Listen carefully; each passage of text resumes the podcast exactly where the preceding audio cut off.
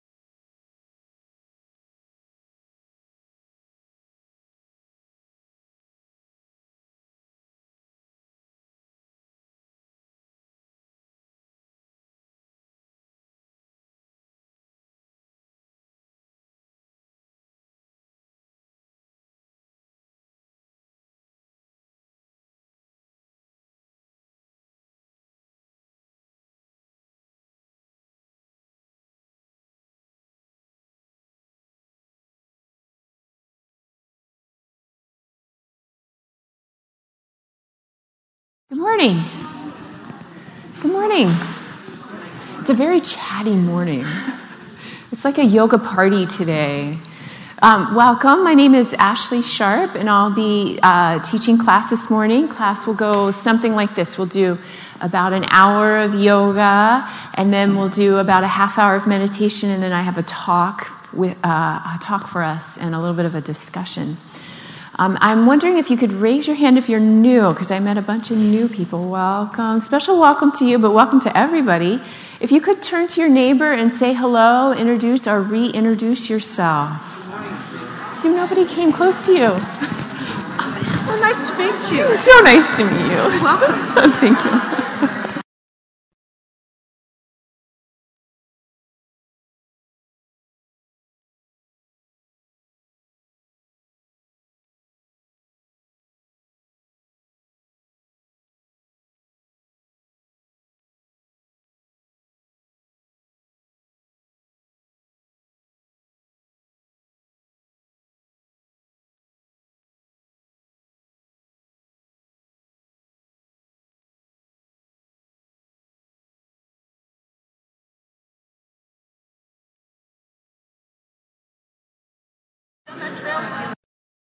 Which one? It's kind of like you go from here.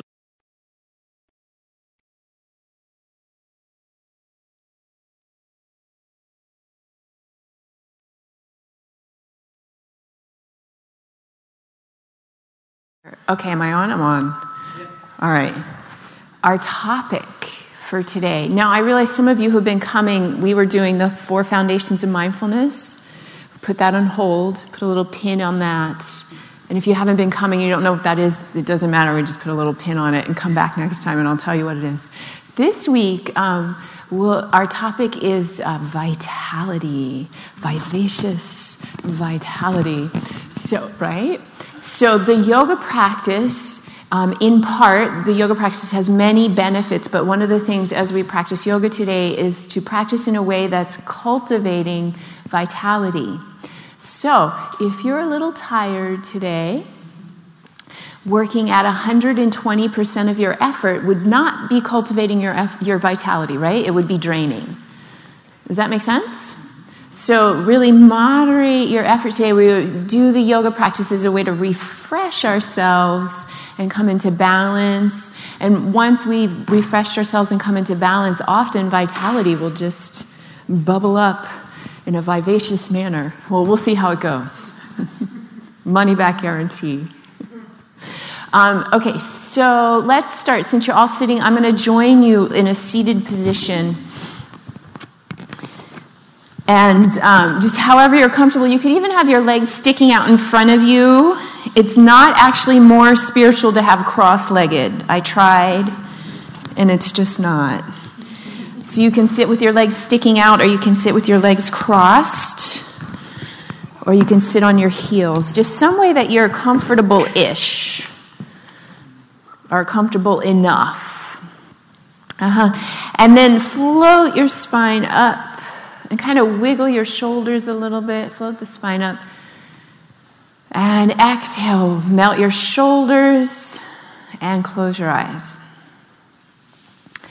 And just for a moment, put aside your concerns, your thoughts, just for like half a heartbeat.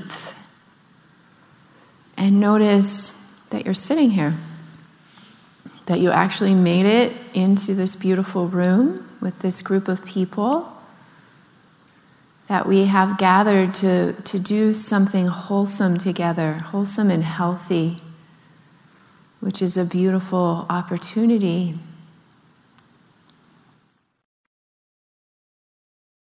Relax your face, your jaw, your eyes. And then melt your shoulders and your hands. And then, just for a brief moment, check in what is your vitality level today? What is your energy level?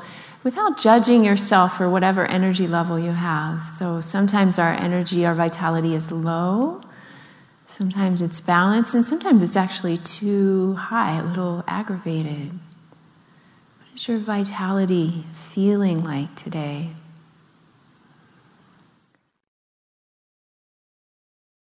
And just know that the yoga practice and the meditation practice often is, um, can be quite supportive of our vitality, however, you are arriving. Take a big breath. Breathe in, know you're breathing in, and breathe out, know you're breathing out.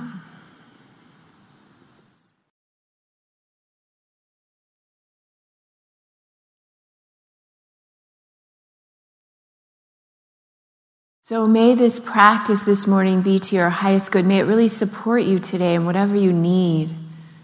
So that when you leave, you have more capacity to meet the challenges of your life and more capacity to offer wisdom and compassion to the world.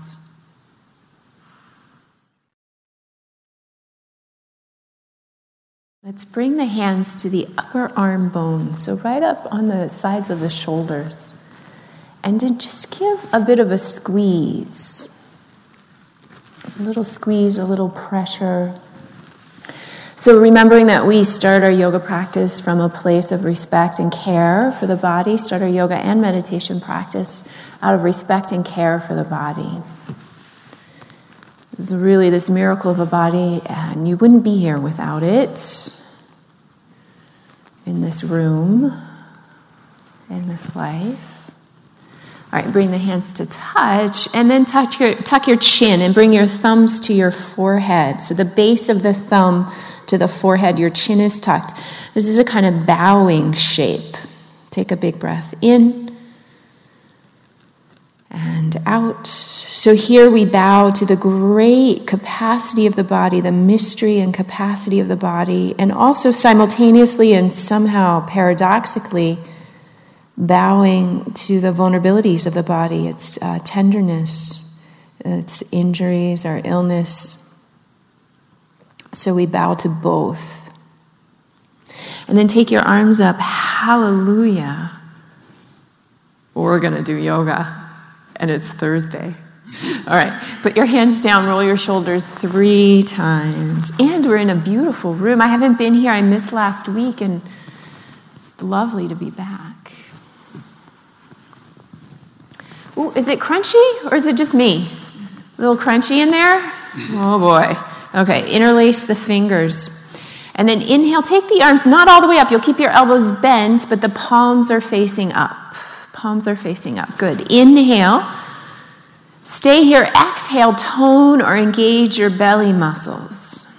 And then when you inhale, let your rib cage fill up and as you exhale, tone or engage your belly muscles. We'll do two more breaths. And the next time you're inhaling, let your arms straighten just a little bit. You'll see. Mm, keep the jaw nice and soft.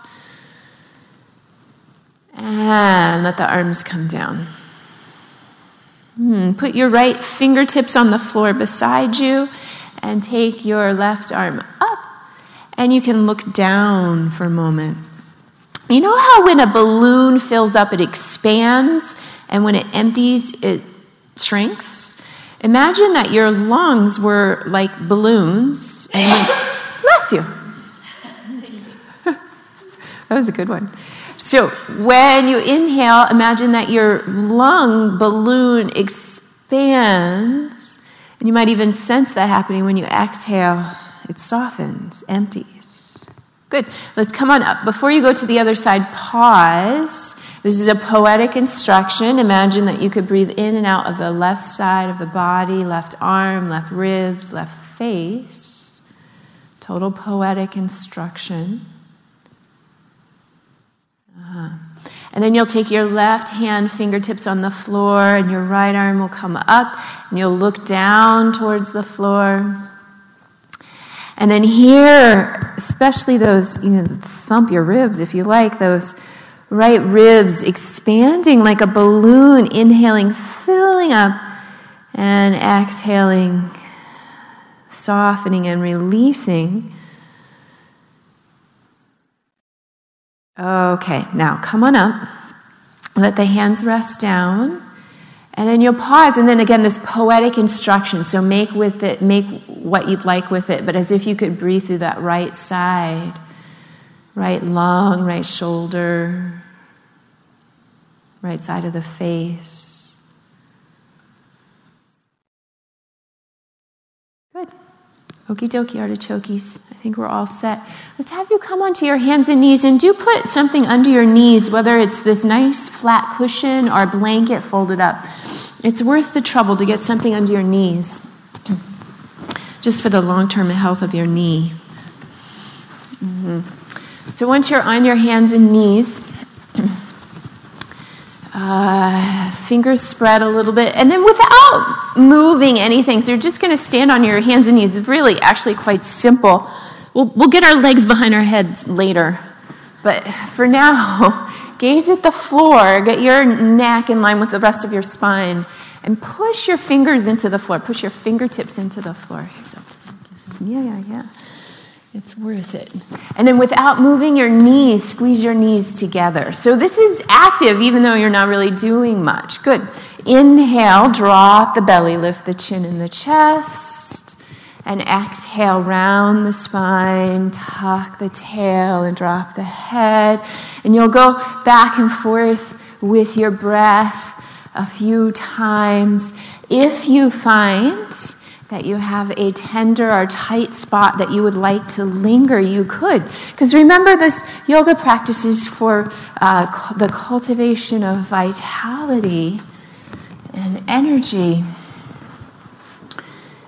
So, practicing in a way that's refreshing.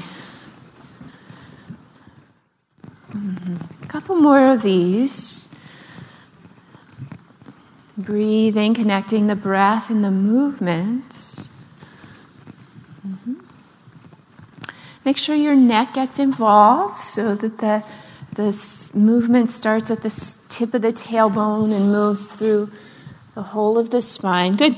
You'll uh, shift, so toes will come together, knees wide, and you'll shift back into child's pose.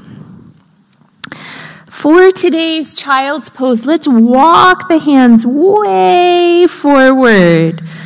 Walk those hands way forward. Let that make sure the hands are shoulder width apart, palms of the hands on the floor. Uh, broadening your shoulders. Take two deep breaths here. Breathing in, know that you're breathing in. And breathing out, know that you're breathing out.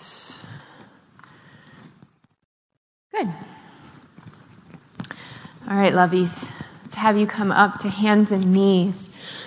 And then step your hands one handprint further forward. So they were under your shoulders, now they come forward a little bit. And you'll shift forward, bending your elbows.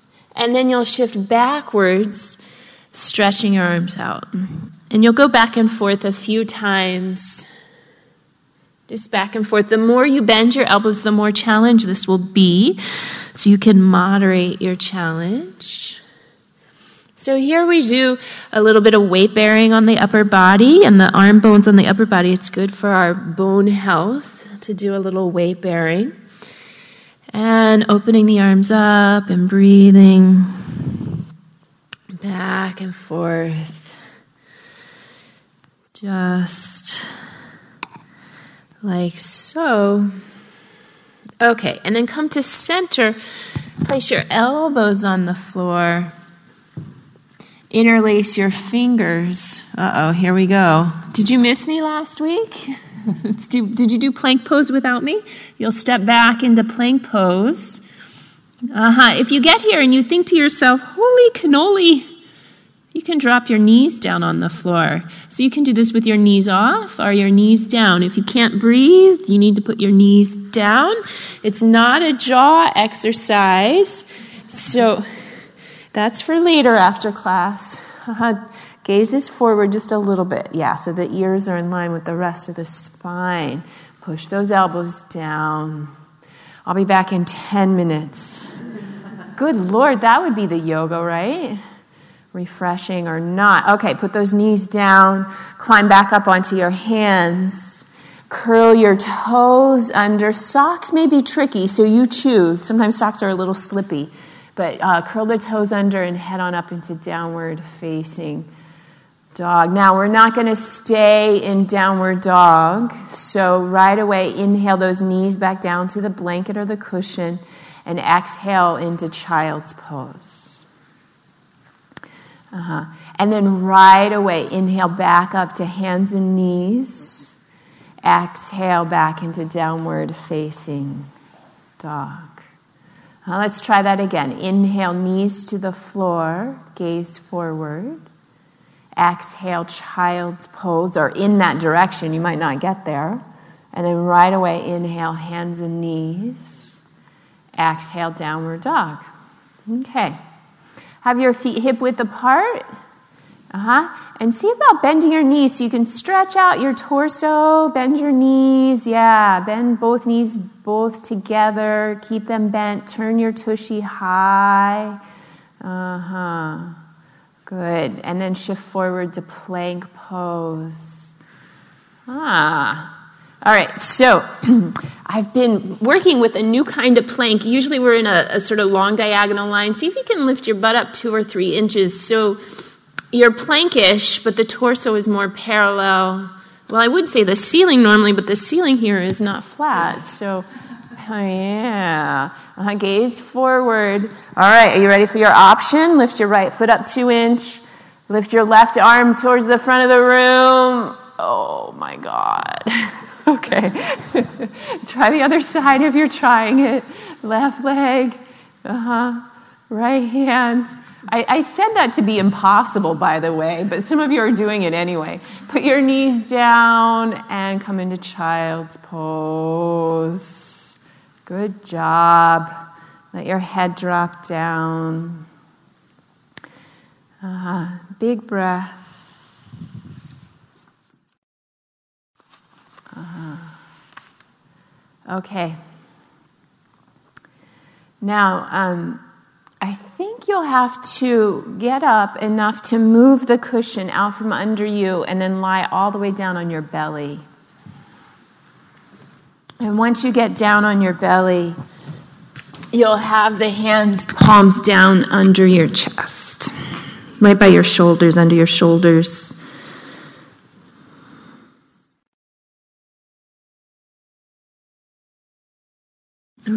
Look around and see how it's going. Oh, looks good. Uh, so tuck your chin, forehead's down, hands are palms down under your shoulders, elbows are in a little bit like little chicken wings. I have the fingertips in line with the top of your shoulders. Yeah, so your elbows are back and up. Scoot your hands back even more. Your elbows will be up. Yeah, good. Now, uh, you know, when you inhale, as if your rib cage could expand like a balloon filling up. So inhale, fill up the rib cage balloon, lung balloon, and then let that float your shoulders and your head up. That took me a lot longer to say than for you to do. Uh-huh. And then exhale, pull your navel in and come back down. Uh-huh. Inhale, fill up your ribs, let that float your chest up. Good. And then exhale, engage your navel and come down. Let's have your hands a little further back, just like that, yeah. You're not using your arms, you'll do this three more times. Not using your arms, using your back muscles. Come up, it's like a tummy time for grown ups here. And this is strengthening all the muscles along the back of the body, the back of the neck, back of the shoulder blades. Uh-huh. Keep the gaze forward so you're not crunching your neck too much and you're moving with the breath. Now, when you're next up with your head and shoulders, you'll stay with those head and shoulders up. So if you're just getting there, stay.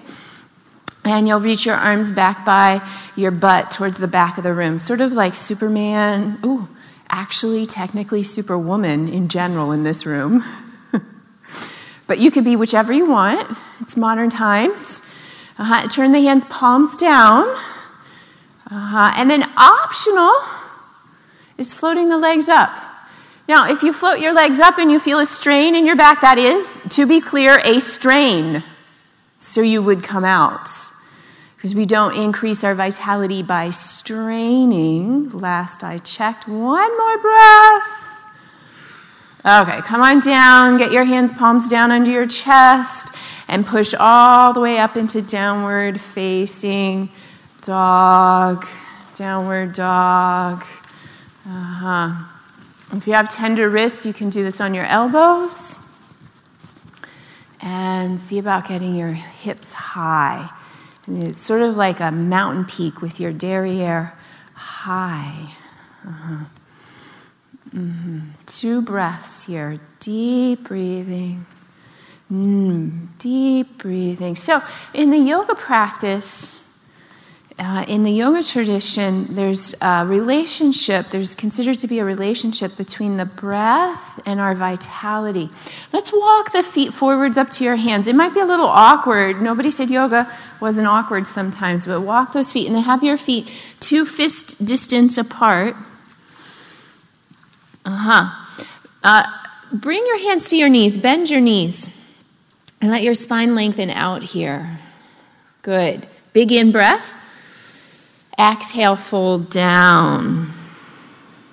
Let's try that again. Inhale, bend your knees, draw your hands up to your knees, lift your chest. Exhale, fold down. One more time. Inhale, up. Exhale, down.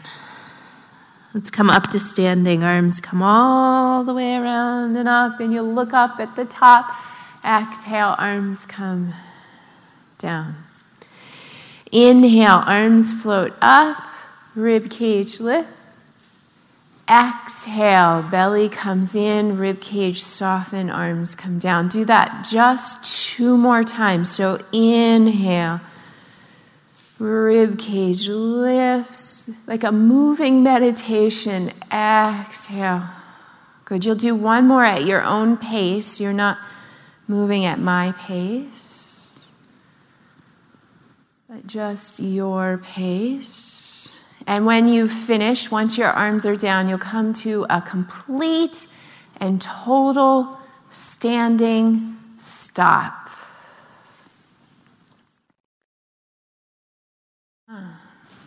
Okie dokie. Hands behind the head. And then inhale, lift the chest and pull the elbows back. Lean the head back towards the uh, fingertips just a little bit. Lift the chest. Can you breathe while you're here? Breathing's important, at least till 12:15 today. If not a little later, deep breathing, lifting the chest, lifting the head, elbows squeezing back. Good. Release the hands. Step your left foot back. Mm-hmm. That means the right foot stays forward. You're generally facing forward, and your right knee is going to bend. Your elbows come up like little cactuses, Joshua tree cactuses. Big inhale, rib cage lifts. Exhale, straighten the front leg, let the hands come together. Inhale, bend the knee, lift the chest. Exhale, straighten hands together. Please do two more. Start the breath and then the movement. It's almost like the breath we're making the movement instead of your muscles, if that makes any sense to you. Because I know your muscles actually make the movement, but it's as if the breath could make the movement. Our yoga party will meet with both legs straight. And then you're going to take your hands in a little triangular shape and take it forward and up and gaze through your triangle, your yoga triangle, fix your gaze right through there, like you're peeking through the window to the heavens. Good. Hands come down and then swing your arms front to back. If there's ever a vigorous arm swing, this is your opportunity for a vigorous arm swing. And then we'll go ahead and bend the knee elbows wide, and you'll take a few breaths here. Uh-huh. Now, our breath is actually literally nourishing you. So the lung has this somehow um, miraculous capacity to take oxygen molecules out of the air and put it into liquid, your blood. That's like a miracle. We're nourishing ourselves just by breathing. You don't even have to think about it too much. The breath just happens naturally. It's said to be the bridge between the conscious and the unconscious, our breath, or the bridge between the body and the mind. Good, hands down, step your back foot forward, have your feet wide. Inhale, shoulders up, out the mouth, arms up. Inhale, Stay standing, exhale, arms down. One more of those, just one more. Inhale And this time, as you exhale, down, down, down you go. Bend your knees. If your back is tender, brace your elbows on your knees. And then I'm wondering here if you can, on your inhale, exaggerate the rib cage filling up like a balloon. So you might even lift up a quarter inch because on the inhale, the rib cage fills in.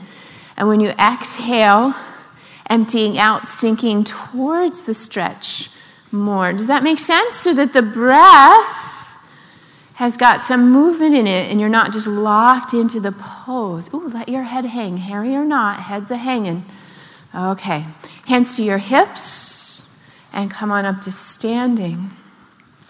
And you'll step your right leg back. I think that puts the left leg forward. You're generally facing forward, and your arms will be like little Joshua tree cactuses. Mm-hmm. Inhale. Exhale, straighten the front leg, hands to namaste. And then inhale, your rib cage balloon fills. Exhale, navel in, legs straightens. Do two more. Start the breath and then the movement. So you start the inhale and then you start to move, and you start the exhale and then you start to move. So you're coordinating.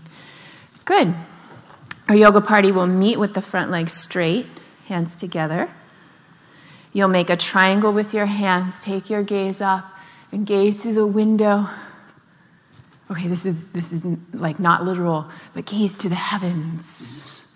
Peek into the heavens. Good. And then swing your arms vigorous arm swing. And there'll be a little test of balance, too, probably here.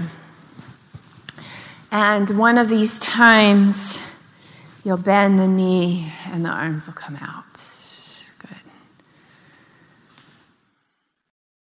Mm-hmm. So, uh, the yoga practice, so I mentioned that we practice yoga to cultivate vitality. And then there's some physical benefits for us uh, weight bearing, uh, strengthening the muscles, some stretching, so range of motion.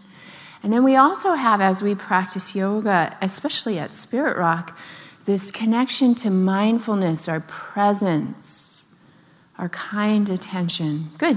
Straighten the leg, let the arms come down, step the back foot forward. Shoulders up. Inhale out of the mouth.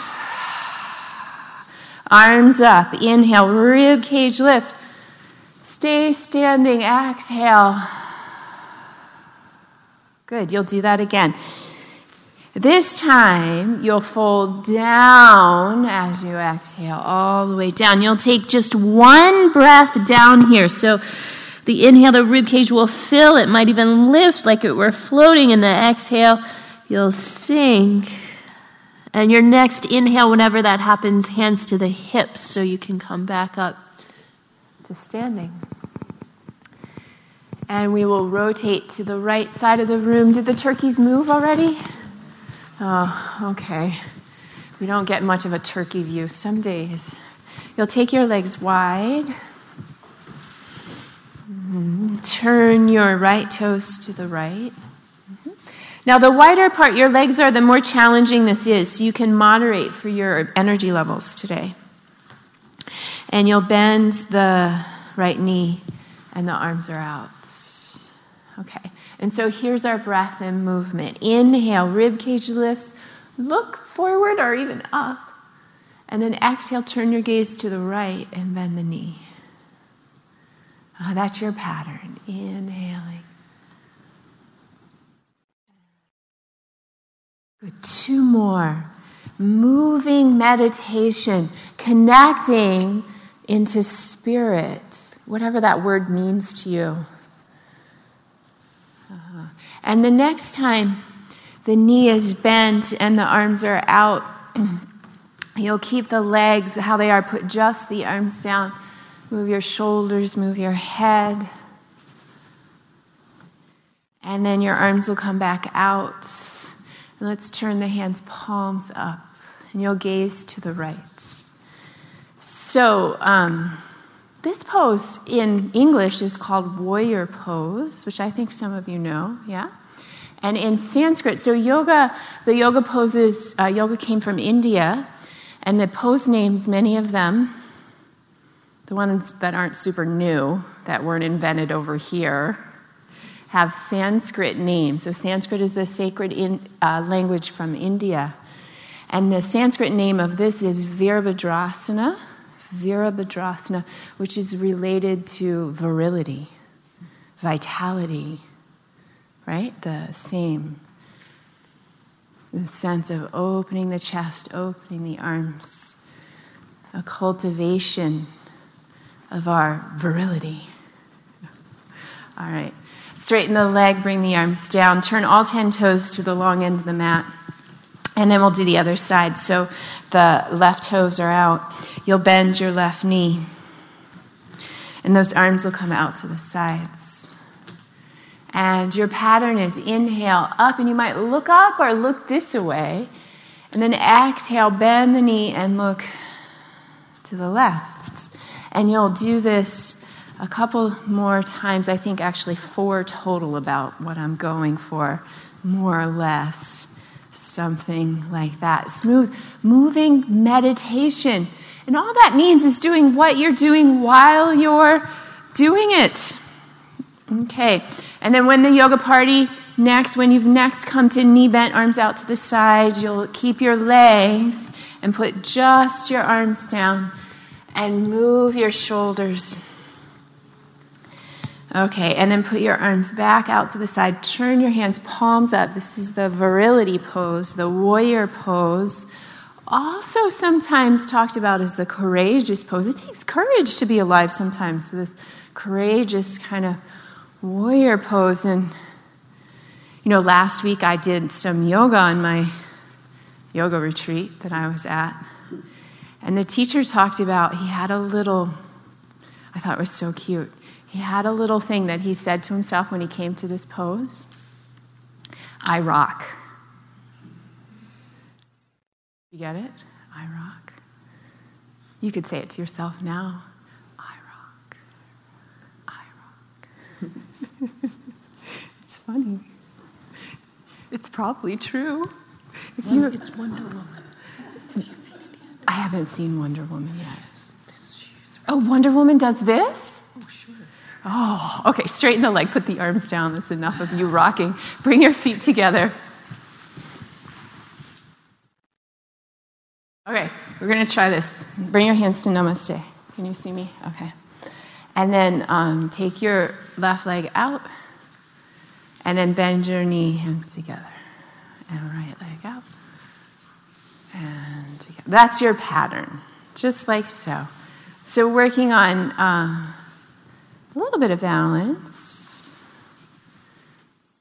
Just like so. Smooth and steady. And then when your next leg is out to the side, we're going to stay. If possible, give me a thumbs up. Yeah. Feet together, hands together. Other leg out. Thumbs up. Feet together, hands together. Good. Step your feet wide. Turn your right toes to the right. Inhale the arms out and tip over triangle pose just a little bit.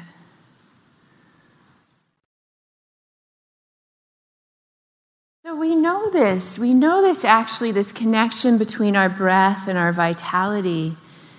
We know that some, if we get stressed or anxious, our breath pattern gets impacted. Have you noticed that in your own body?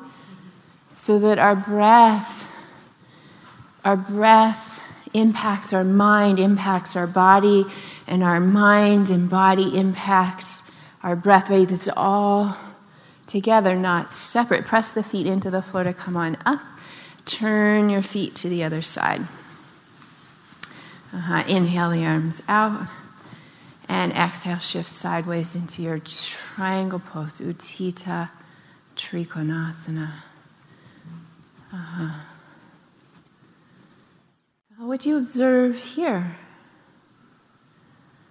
Maybe there's a thought stream. There's breath.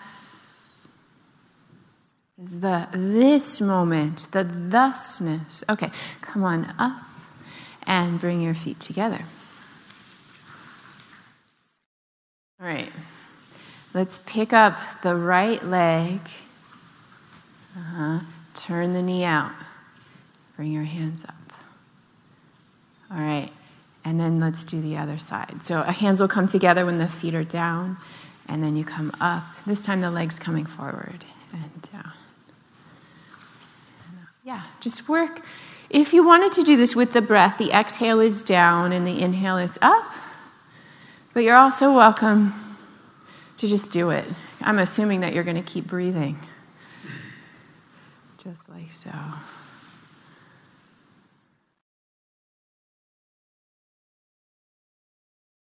Uh, and the worst is going to happen is you fall over. I mean, really, that's what happens sometimes. Okay, so let's keep this leg up. Index finger, pointer finger, and thumb tip touch. And down you come. And up. Index finger and thumb tip touch.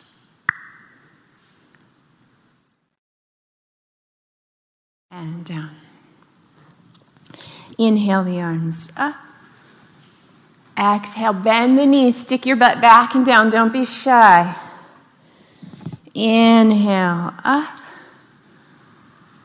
Bend the knees, butt back and down. Two more of those. Hmm. Our yoga party will meet with the knees bent, hands touching, and then give me some cactus elbows. Scoop your belly. Is that a good, is that descriptive enough for you? Engage your belly a little bit, not because you look better with your belly engaged, but to support your lower back as you're here. Put some weight in your heels. Uh-huh. And then notice that your breath shifts and changes so the body will regulate its oxygen needs just so. Now, without moving the feet, press the heels wide. Uh-huh. And this is, you might notice, a heating pose. Did you notice? It is a heating pose. Yes. Two more breaths. Is it possible? And the answer can be no, actually, but is it possible to stay steady here in this heating pose? Okay, let's come on up. Inhale up. Stay standing, arms come down, separate your feet and come to a complete stop. You might have to adjust your clothing or your hair. But once you get adjusted, come to a complete pause. Empty out your wrists.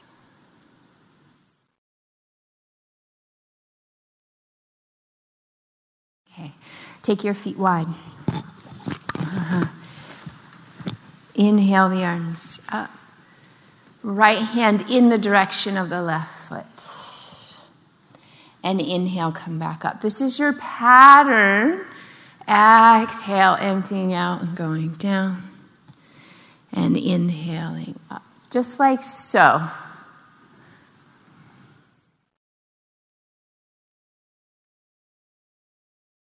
Can you refresh yourself with the practice? And again, the answer could be no, but just check it out. Can you refresh yourself with the movements rather than criticizing yourself or, I don't know, still like a waking up. Now, our yoga party is going to meet with the right hand uh, down. Now, the right hand could be on the opposite knee, it could be on the foot, on the floor. Just find a place. Uh, turning a little bit, twisting a little bit over to the left. Two breaths. We won't stay too long. hey, come on up. And then here, the left hand coming across to the knee, the foot, or the floor.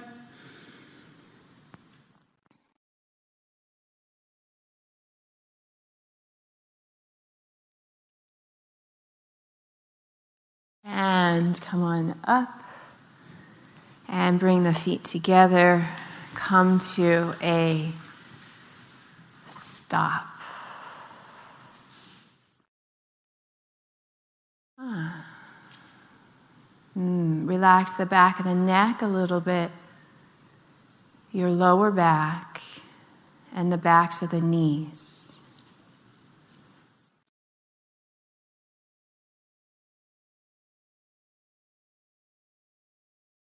Okay, very good. Double thumbs up. Please come onto your back, sunny side up. Have your knees bent, feet flat on the floor.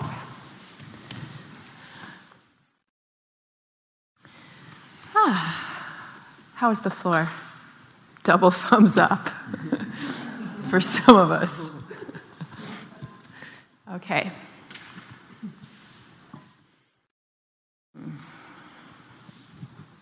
Extend your right leg on um, towards the front of the room, and let's keep the right foot off the floor an inch or two. Okay.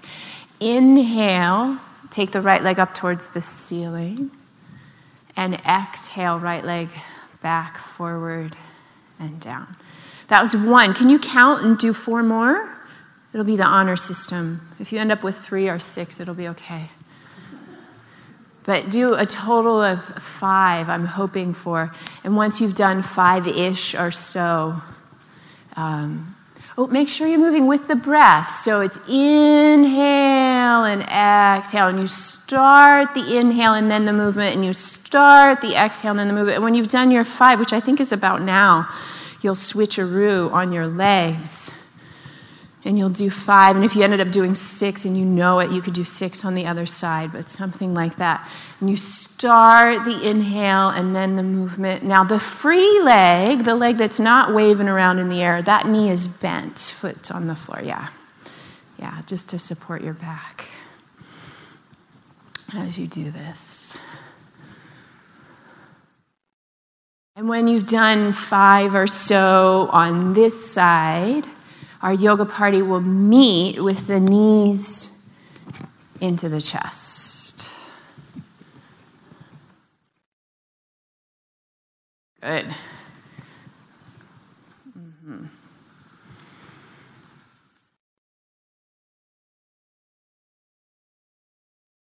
Okay, take both hands around the right knee. Extend your left leg forward and off the floor. Mm-hmm. Spread your left toes like little yoga blossoms. Yeah. And then um, optional is lift the head up towards your right knee. If you've lifted your head, put your left hand behind your head to support your neck a little bit. And if you have lifted your head, deliberately relax your neck a bit. It's not going to relax completely, but your hand can support it if it's up. Good. Now, um, if your head came up, put it back down, and you'll pull the left knee. Everybody, pull the left knee in, and you'll switch legs. Extend the right leg out. And right leg's off the floor, and the toes are spread like little yoga blossoms, toe blossoms. And then maybe the head came up. Some of you have already done that. If your head came up, the hand is behind the neck, to, the head to support the neck, really You'll need your neck later today, especially if you're smart. It's heavy up there. Good. Okay. Head down if it came up, both knees into the chest. Uh-huh. Take both legs up towards the ceiling. The knees will be bent a little bit, and you'll cross the right ankle over the left. Hands are down by your sides. And then just slowly curl the tailbone up and down like a little up and down with your derriere, maybe five times. If you feel strain in your back, that's strain, so you would stop. Let's cross the other ankle in front, and you've got maybe five more on this side.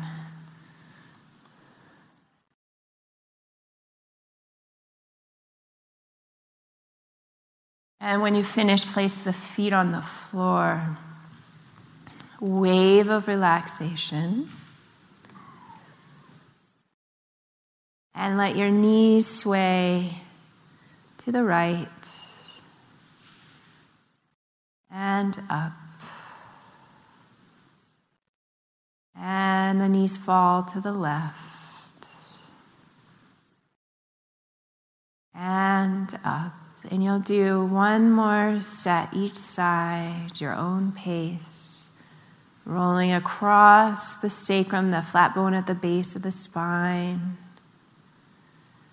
Getting a little bit of a twist here. Okay. Our yoga party will meet with the knees up, feet hip width apart, ankles under the knees. Start the inhale and then sweep the arms to the floor all the way up above your head. Now, your arms are on the floor up here above your head. If it doesn't work for your shoulders, you can put a cushion under, um, under back there so that the arms don't have to go so far to the floor. If your arms can't reach the floor up above your head, just support with a cushion or folded up blanket or a blanket and a cushion. So exhale, start the exhale and sweep the arms down. So that was one. Do three more. Inhale, arms up. And exhale, the arms go down. Good. Your own pace. Uh-huh. So remember, start the breath and then the movement. So it's sort of like the movement is in the envelope of the breath. So the breath is slightly bigger and you slide the movement into the breath. And um, next, when your arms are lifting up, you'll add lifting your bum up. So when your arms come up, your bum comes up. And when your arms go down, your bum goes down. So be strengthening for the lower body. Uh-huh.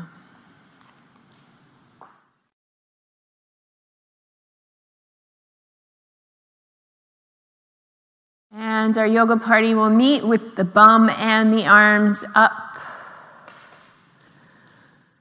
And with the bum and the arms up, see, investigate, see if you can inhale and fill your chest. Like those lungs in the inhale, the chest, and then on the exhale, the lungs empty out so the chest softens a little bit. Just keeping the bum up. Uh-huh. Good. Good. Okie dokie. Come on down. And the hands can come down. Uh-huh. Open the knees, bottoms of the feet touch. Follow you. Open the knees, bottoms of the feet touch each other, knees wide. Yeah, perfect. And then here, instead of now, I realize that literally the breath is still going only into the lung, but on the inhale, can you keep your rib cage fairly still and let the movement come into your belly? So it's like a belly inhale, that's where the balloon is filling. It's really just your lower lungs, but see what you can do with that. It's the be- belly. And as if the breath had nourishment for you, which it, does. As if the breath would soothe you. Right. Bless you. Uh, knees come back together, bottoms of the feet on the floor. We'll do one more of those bridge poses. So the hands will be down by your sides. And this time we keep the hands down and you'll lift your hips up. Lift your hips up. Good. Uh-huh. You might tuck your shoulders under just a little bit. Um, good. And take, oh, three breaths here or so. I don't know, maybe four breaths, something like that standing on your feet. This is strengthening for the back of the body, your tushy. So do actually lightly engage your tushy with a light tushy engagement. The lower back is strengthening. The back of the legs. Uh-huh. Good. Okay. Let's come on down and we're going to do one more abominable abdominal. So pull the knees into the chest. Mm.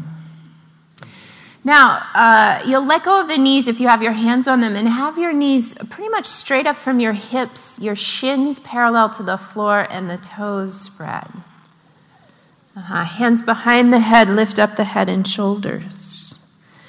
So be slow. Take your right leg forward and reach your right elbow in the direction of the left knee. Now, don't move the knee, just move the elbow. And then back to center. Left leg straightens and bring the left elbow in the direction of the right knee. It's not going to get all the way there, but in that direction. And back to center. That's your pattern. You'll keep going, resting as you need to rest.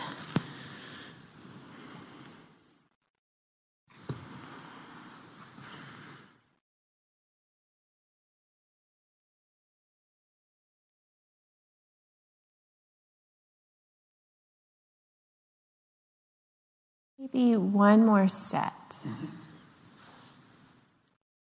Getting warm in there too. When you finished, could be right now, could be in a moment, but when you finish, just put your feet down.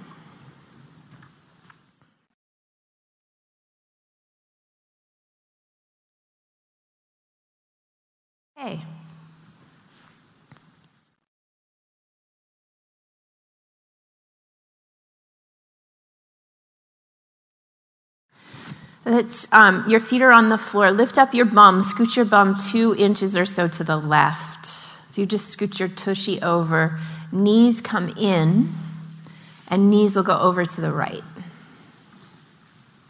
Your arms will open out to the sides. If this is straining in your lower back, put a cushion between your knees or under your knees. Let your head turn left. Uh-huh. And if possible, letting your knees and feet rest on the floor. So, knee, yeah. Yeah. So, feet can come down. Can the feet come down even? Yeah. All this effort all the time. There's this lovely phrase um, rest your exhausted mind. I think that's a Mahayana, Tibetan Buddhist phrase, but uh, it's rest your exhausted mind for a moment. Soften your jaw. Find your breath. There's nothing to fix or figure out for a moment, anyway.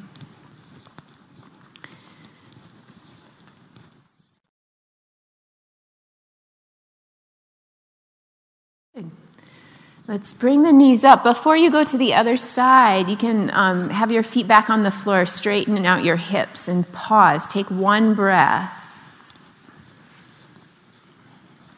And then your hips will go over to the right, knees come in and over to the left.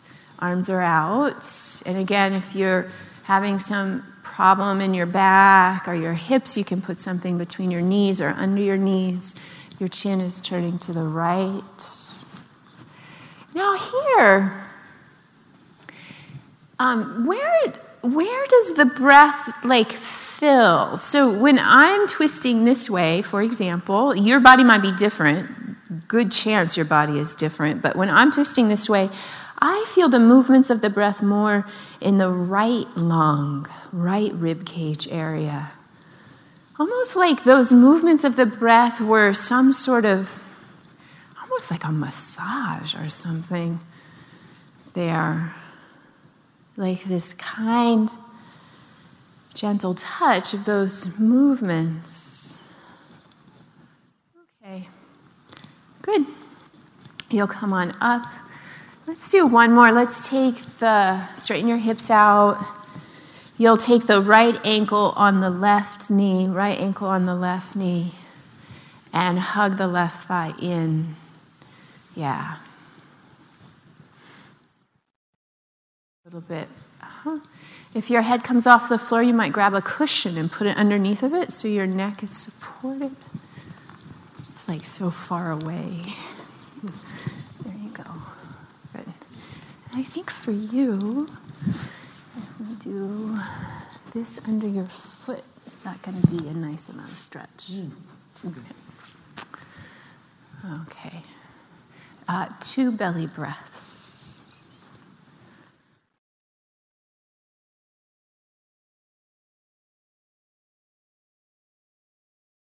And when you've finished, you'll switch sides.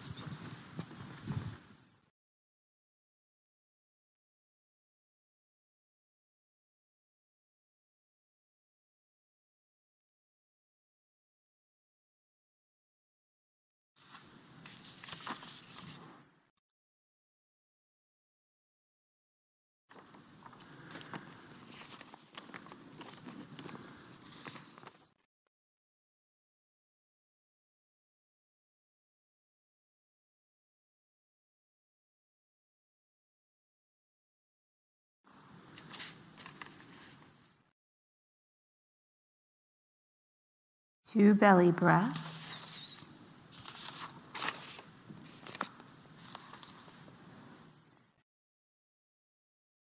Do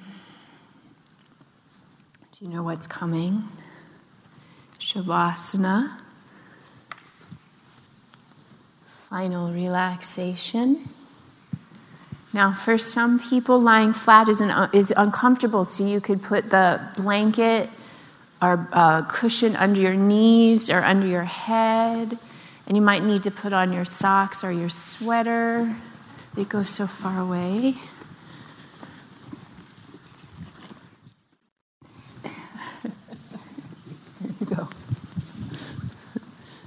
Okay. make yourself as comfortable as possible. And here's the other thing Sometimes when we get into this shape, we don't feel very relaxed. I don't know if that's ever happened to you. That can happen. Um, and then um, sometimes people will look around the room and think, oh, everybody's so relaxed except for me. And this is a big lesson. Don't compare how you feel on the inside to how other people look on the outside. That's a good lesson in the Facebook age. Don't compare how you feel on the inside. So if you end up not feeling relaxed, it's not a failure, it's not a bust, it's just how the heart is in this moment. And the instruction, if you don't feel super relaxed, is to find a part of your body that feels okay. It doesn't have to be a big spot or a big feeling, just some spot, a little corner maybe, like your eyelids or your hand, some spot that feels okay, and rest your mind there. Just whenever you think of it. The mind will wander, but whenever you think of it. That's if you're not feeling relaxed. Otherwise, you can just do nothing. Relax the hinge of the jaw.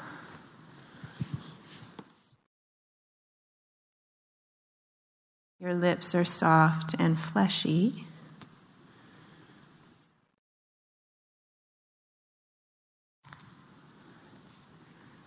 Relax the eyes. All the little muscles around the eyes.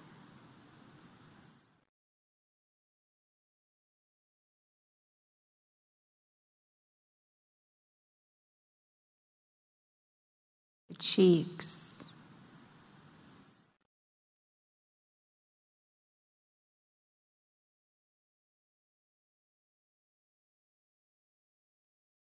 Let your windpipe, your esophagus settle back and down.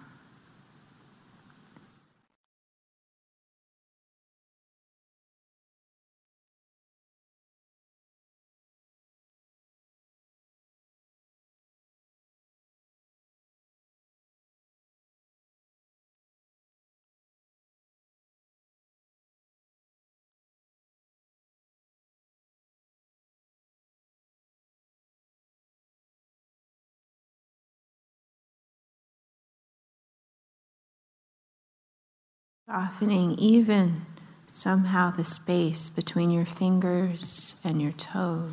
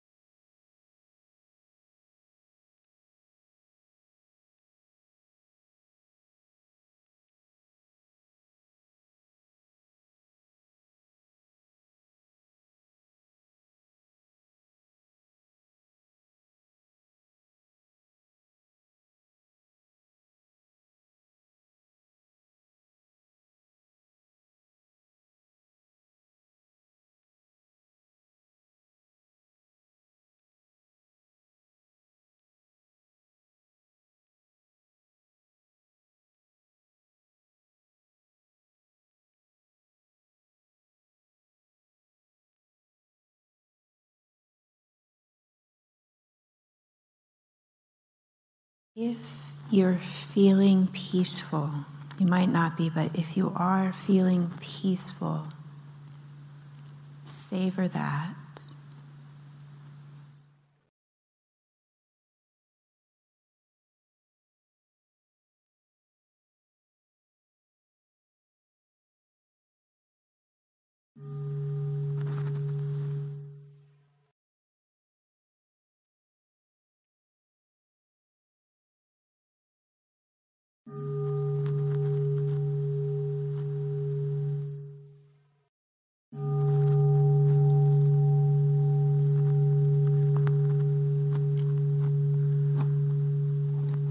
Take a deep breath.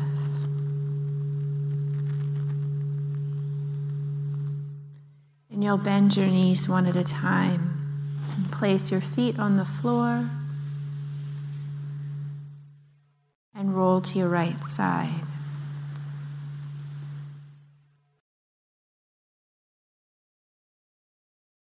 So, in a moment when you get up, in a moment, we'll be shifting into meditation. And you're welcome to sit on the floor or in a chair. So, you can use your left arm in particular to help you come up. You'll come up and you'll find a seat. If you're sitting on the chair, you can just leave your stuff. You don't need to roll it up. You can just go find a chair. There's a row in the back, there's more over here if you want to grab one. If you are sitting on the floor, have enough cushion that your hips are lifted.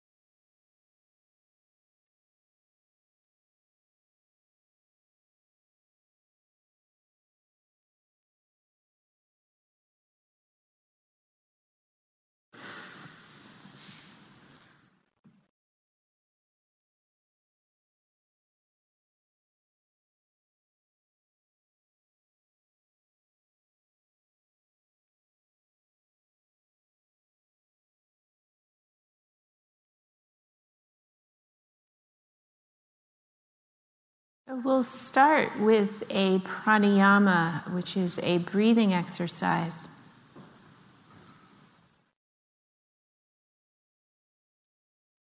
And this breathing exercise is um, the purpose of it is to really balance your energy. So, too sleepy during meditation, sleepy, too agitated, too agitated. So, we want to balance those energies. It's called a square breath. So, if you find that the um, breathing exercise is agitating um, or not working for you for any reason, then it's not the right tool at this moment. So, we learn lots of different tools and techniques with yoga, and I'm going to offer this tool or this technique. And if it doesn't serve you, then you don't feel obligated to do it. So, the breath will be even the inhale, and then after the inhale, there's a pause, and then an exhale, and then after the exhale, there's a pause. So there's four parts, right? Inhale, pause, exhale, pause. It's four parts. And um, each will be even. I'm going to guide it a couple times with the count of five, and then I'll let you do it on your own. If five works for you for your breath, able to hold it for five counts, that's great. If it seems too long or too short, you can adjust. You could do six counts, seven counts, you could do two count inhale, right? So you can modify that for yourself. So just take a moment and observe your spontaneous natural breath.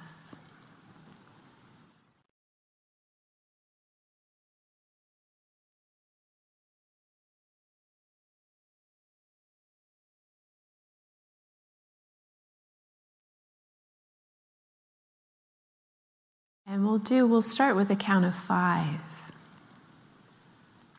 So uh, inhale, two, three, four, five. Pause, two, three, four, five. Exhale, two, three, four, five. Pause, two, three, four, five. And then natural breath.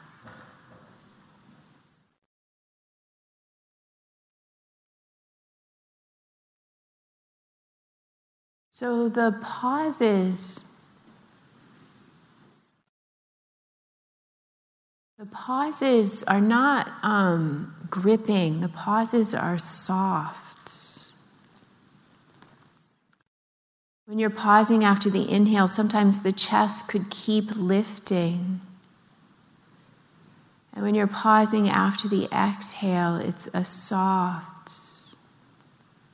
so if a little air gets in or out, it would be okay. We're not trying to be perfect.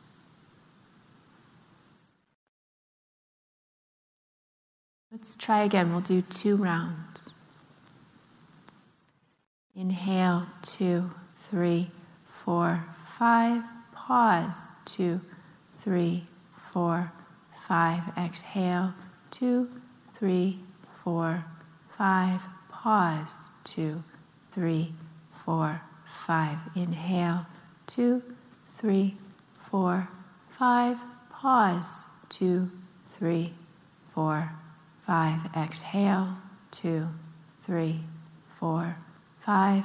Pause, two, three, four, five. Natural breath.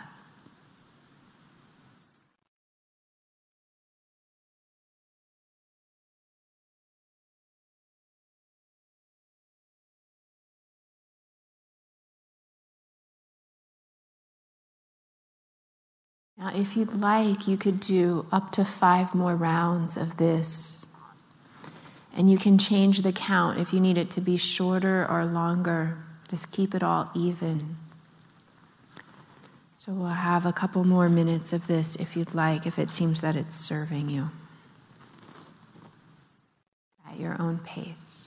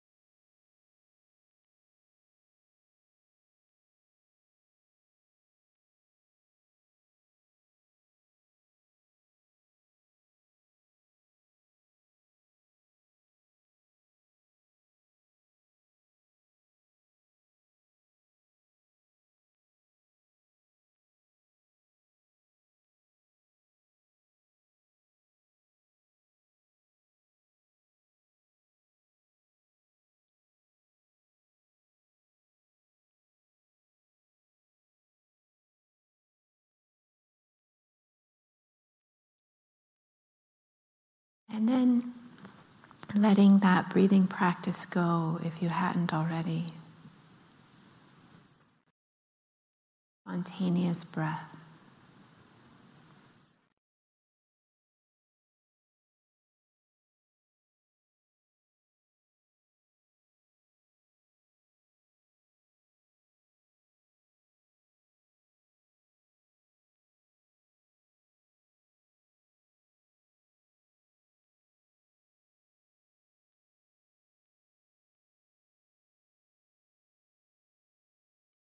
Have a sense of the hips,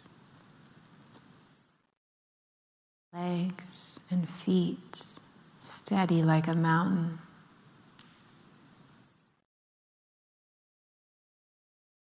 You might even notice also your hands resting and steady. like a mountain.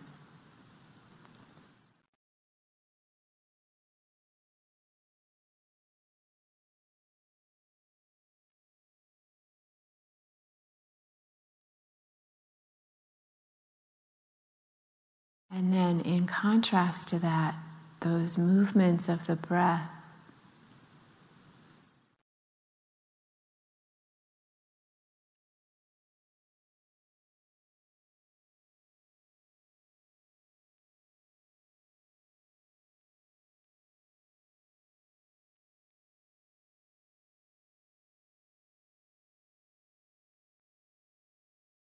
Invite the breath to adjust itself to be more soothing and calm, at ease.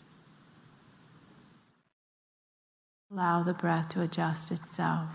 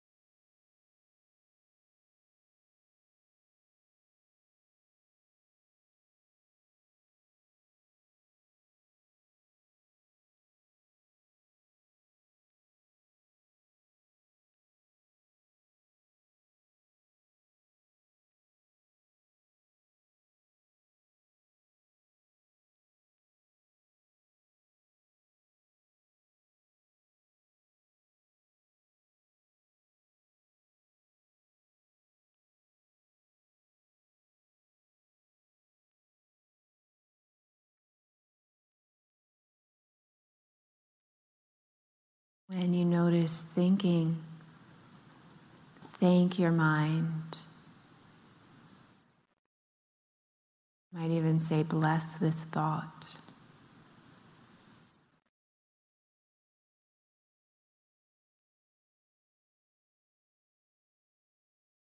Then come back to the body, the hips and legs and hands steady, and the breath soft and moving.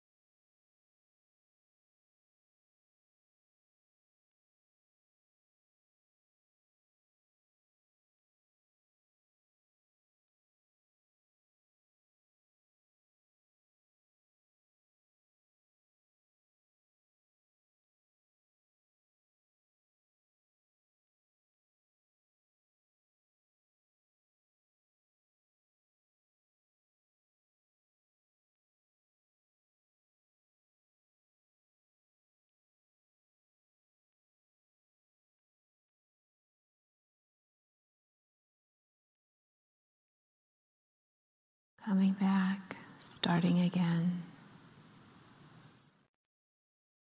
Body, the hips, legs, and hands steady. And the breath soft and moving. The thoughts come, thank them, bless this thought. Back.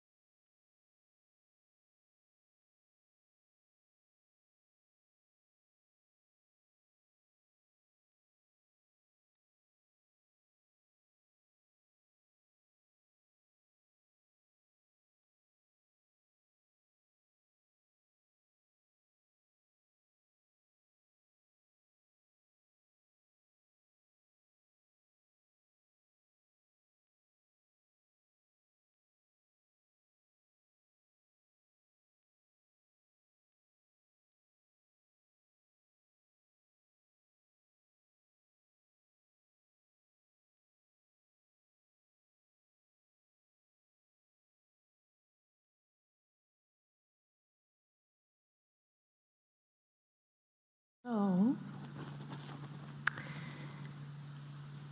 at this point in the class, we come closer up here because this is a very big room and we're going to have a talk and discussion. So, you can roll up your mat.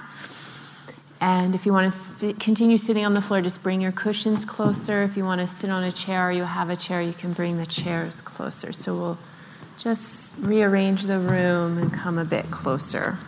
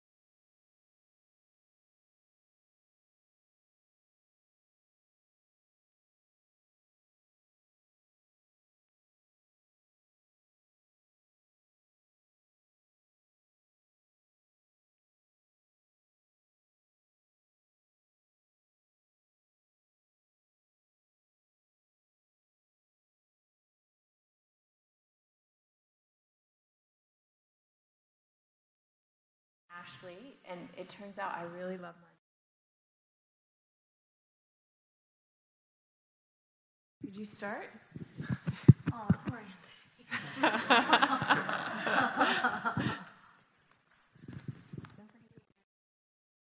I'm Anthony, and was that what I'm curious about? Yeah, something you were curious about or something you like.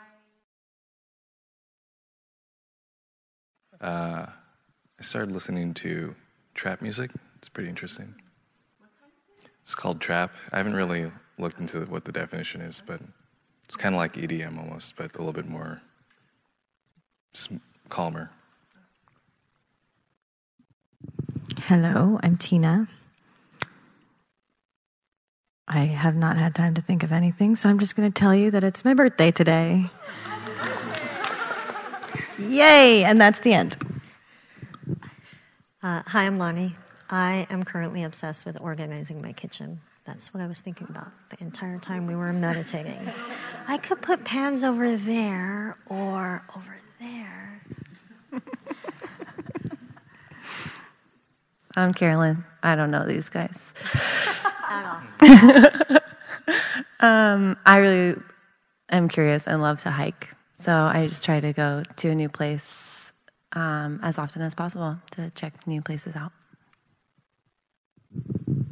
Hi, I'm Brooke. And I just want to have something joyful and fun to do every single day.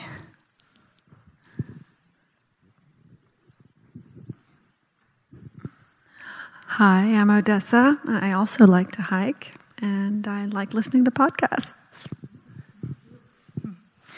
Hi, I'm Karen, and I have spent the last two weeks reading books every day.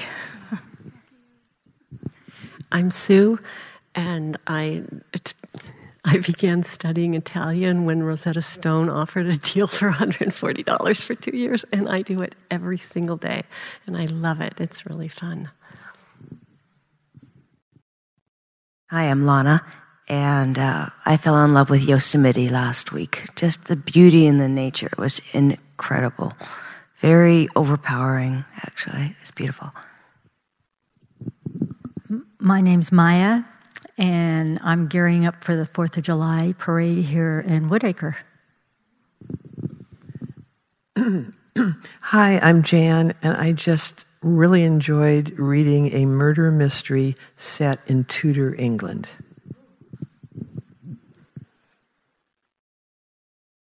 I'm Thelma, and wow, I'm just so stumped.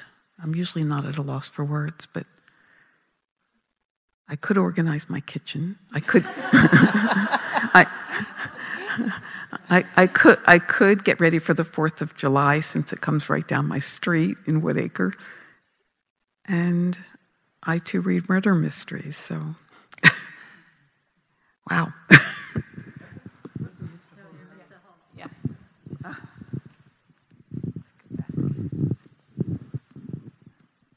Hi, I'm Caroline, and um, I'm looking forward to going to the Marin County Fair this week because I have a painting in the fine arts exhibit, so I'm excited to go see where they put it.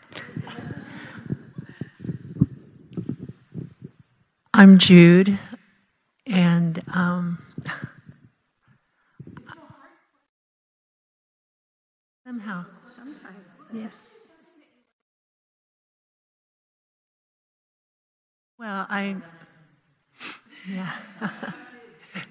no, I like to row.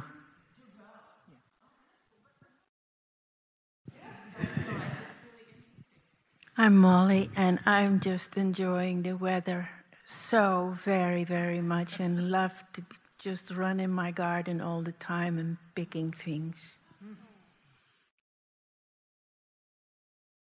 Um, I I like couch surfing not kite, couch. So she's my couch surfer, surfing on my couch. yeah, my name is Maria, and um, I'm on the biggest adventure. I'm doing a trip around the world, and it's my that's my pleasure to meet you, and I'm really grateful and thankful to be here. Yeah. Wow. Good morning. I'm Kip, and. Um, I'm very engaged right now in learning a lot about uh, specifically American history and the ways that it repeats itself. I'm Sue, and um, the primary feeling I'm, I'm aware of right now is this gratitude because I have been away from this class for over a year due to scheduling, travel, etc. It is simply so very good to be back again. My body's very happy about that. Hello, I am Lisa, and I am very curious about the West. So that's why I'm here from New York. I'm Marianne, and I'm very happy that my friend Lisa is visiting me right now. And I've gotten a lot of joy lately out of raising monarch butterflies. I um, brought them inside the house when they were tiny caterpillars, and I've been watching them pupate and break out of their chrysalis, and it's just the most beautiful thing. It's uh, fascinating too. My name is Anne, and I just spent the past week with a friend from New York who was visiting, and we were in Point Reyes National Seashore every day, either at a beach or hiking. And one of the highlights was the joy of boogie boarding together. All right, thanks for humoring me. I thought that was nice to hear a little bit more about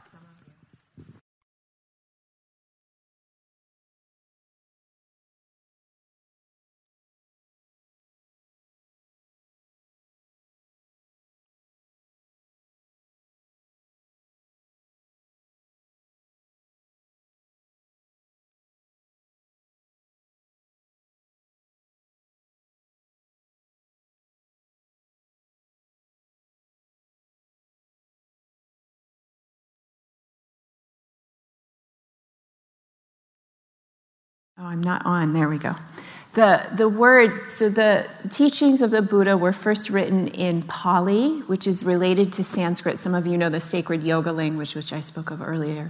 Um, and the Pali language is related to Sanskrit, but a little different. And the Buddhist teachings first got written down in that. And uh, the word that I'm translating as energy and vitality and effort and courageousness is virya, which is related to Virabhadrasana in yoga, which is related to vitality. So, this quality of virya, our energy. And it's in, um, for those of you that are newer to Buddhism, you might know, not know this yet, but there's a million lists four of that, five of that, two of that, three of that. There's a million lists. And this quality of virya shows up in a whole bunch of lists. So it's showing up in different places in the teachings. And really, um, I had written down originally, it brings our practice, our spiritual practice alive. But actually, it's more than that. It brings everything alive.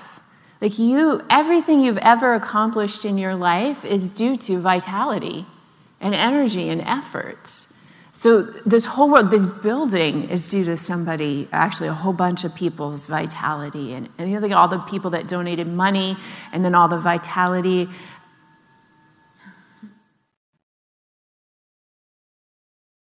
Random bells today. I like have a Pavlovian response to start meditating when I hear a bell. you have to wait for the talk anyway, like everything, like this building came from the vitality of the workers, it came from the vitality of the people that visioned it, it came from the vitality of the people that impressed. Like everything comes from this vitality, from this. You can't accomplish anything in life without it. Um, it takes virya, it takes effort to get out of bed. Have you noticed that? Some days a little more than others. It takes a little more effort to get out of bed, but everything. Ajahn Sucitto, who's an English man who's a monastic for like 40 years or something. He says, energy is fundamental for all of us and to anything we do. When our energy is bright and steady, we feel good and act effectively. When it's low or scattered, we feel bad and mess up. So, energy is relevant both as the resource of vitality and as the way we apply the resource. So our uh, stores, our, our vitality actually is limited. Like it's not an unlimited thing. In some ways, it is. It's self-renewing, and, and I'll talk about later in the talk how we can cultivate vitality um, I teach a group of much older people on Mondays, and, and they were like, Well, you're much younger than me. We have a different relationship to this topic. Like, we do have limited vitality in our life. Like, our vitality is going to end at some point. And so um, we, it behooves us to pay attention to it, to cultivate it, and to steward it. I like this word steward, to steward our vitality, our resource of vitality. So it brings uh, life and practice alive. Um, who here, has anybody here stayed up all night or most of the night reading a book? Right? A lot of us, not everybody, but a lot of us, right? So the curiosity and interest in the book provides the energy to stay up so late reading the book. So curiosity and interest, this is why I phrase the question that way. What are you curious about? Like our curiosity and interest can often help us or it provides vitality. So this curiosity to what's going on in the book. Whereas like if we're watching TV shows, like we can watch, watch, watch. And at least for me, once I start losing my interest, I get a little bored, then I turn it off. Right? So uh, where our interest is, is where our vitality lies. They're connected somehow. So I have a little friend. She's 10. And um, back when she was six or seven, she decided she, she was cute, she decided that she wanted to learn how to do a handstand. And she was very, like, very excited about this idea. I'm going to learn how to do handstand. And her mother, who I'm actually friends with, reported that she was doing literally hundreds of handstands every day She had, so, well, she's little. She was six or seven, so she had a lot of vitality. But she didn't care that she was falling over. And I think this is a lesson for adults. Sometimes we think if we try something and we fall over, it's like, oh, we don't want to try it anymore. She wasn't afraid to fall over. She just wanted to learn handstand. And she was just doing it again and again and again and again. So there's something about this quality uh, that includes uh, that includes our curiosity and our interest, but also is pointing towards a patient perseverance, right? Like this over and over and over. And now she can do handstand, which is brilliant. But I'm not as interested in the outcome. I'm really interested in this vitality, this patient, persistent effort. Like if we think about the Grand Canyon, it's a huge, massive canyon, right? Was not created in one rainstorm, was not created in one year of rainstorms, right? What do we get with persistent effort? We can get the Grand Canyon. Um, this kind of effort that's really steady, that's just steady and willing to practice again and again and again. Uh, there's a quote from David Whyte. Some of you might have heard this that the cure for exhaustion is not necessarily more rest. The cure for exhaustion is wholeheartedness. So, you know, in our culture, actually, a lot of us are sleep deprived and we do need sleep. But then also, like this cure for exhaustion, can be a kind of wholeheartedness. So I like to be a couch potato sometimes. My tendency is like, I just want to shut out the world. Instead of a couch surfer, I want to be a couch potato. Like, shut out the world and, um, like, not answer the phone, not deal with anything and what I found, interestingly enough, is that if I'm conflicted about being a couch potato, if I'm judging myself and thinking I shouldn't do it, and this is wrong, this is bad, it takes a really long time for the couch potato-ness to pass. I become a very potato potatoy.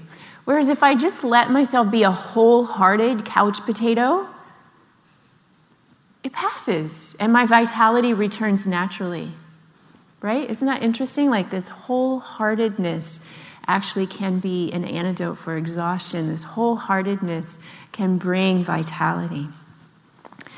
So, um, when I was about 30, I decided I wanted to learn how to play the piano.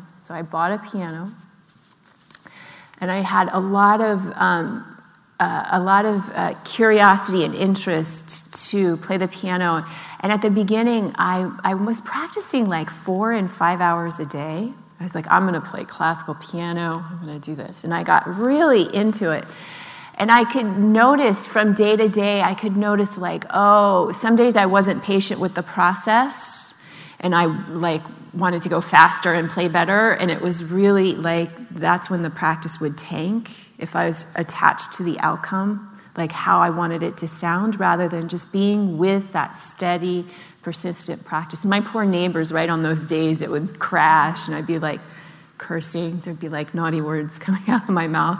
When I lost that sort of persistent, steady effort and became uh, attached with, you could say, my ego or my will to have it be better than it was or different. So there's uh, part of this vitality uh, a learning for us is to turn towards the process. The process, the process of my little friend Chloe learning handstands, and the process of me learning piano, the process of doing the kitchen, right? Like you're interested in it, like this whole, like what is the unfolding of the process? So in the yoga tradition, I didn't talk about this too much during the yoga practice, but in the yoga tradition, there's the bell again. There's um, instructions around the yoga asana. There's not very much ancient instruction about the yoga asana because actually, what we do with our bodies is uh, fairly recently developed and new how, it, how, how we're practicing it. But there is a little bit of ancient teaching about how to do the yoga poses. And the instructions are uh, for the yoga pose to be sthira and sukha. So I'm back to Sanskrit words sthira and sukha. And sthira is steady like steady. And sukha is actually sweet. It's the opposite of the word dukkha, which I think I talk about a lot more. in this class, which is suffering, but sthira and sukha. And sukha actually literally translated means the center, if the axle on the wheel is centered so, so that the wheel smoothly rolls. So that our yoga poses, the instruction is for them to be steady and sweet. And that also is pointing towards the process because for me, and I don't know, maybe for, maybe for you, maybe not for you, everybody's different, but for me, if I lose that sweetness, it means that I'm really getting attached to, I want it to be different. I want it to look different. I want my body to be different, right? So this sthira and sukha, sort of steadiness. And something else to note about effort is that it's always fluctuating. So sometimes if I go on a meditation retreat and I have like a nice sit, what I decide is a nice sit, it's peaceful and or maybe a whole even a whole afternoon. And then I think to myself, and this is a deluded thought, I think, what did I do if I could just do this next time? If I could just figure out what was the perfect effort, then I can repeat this experience.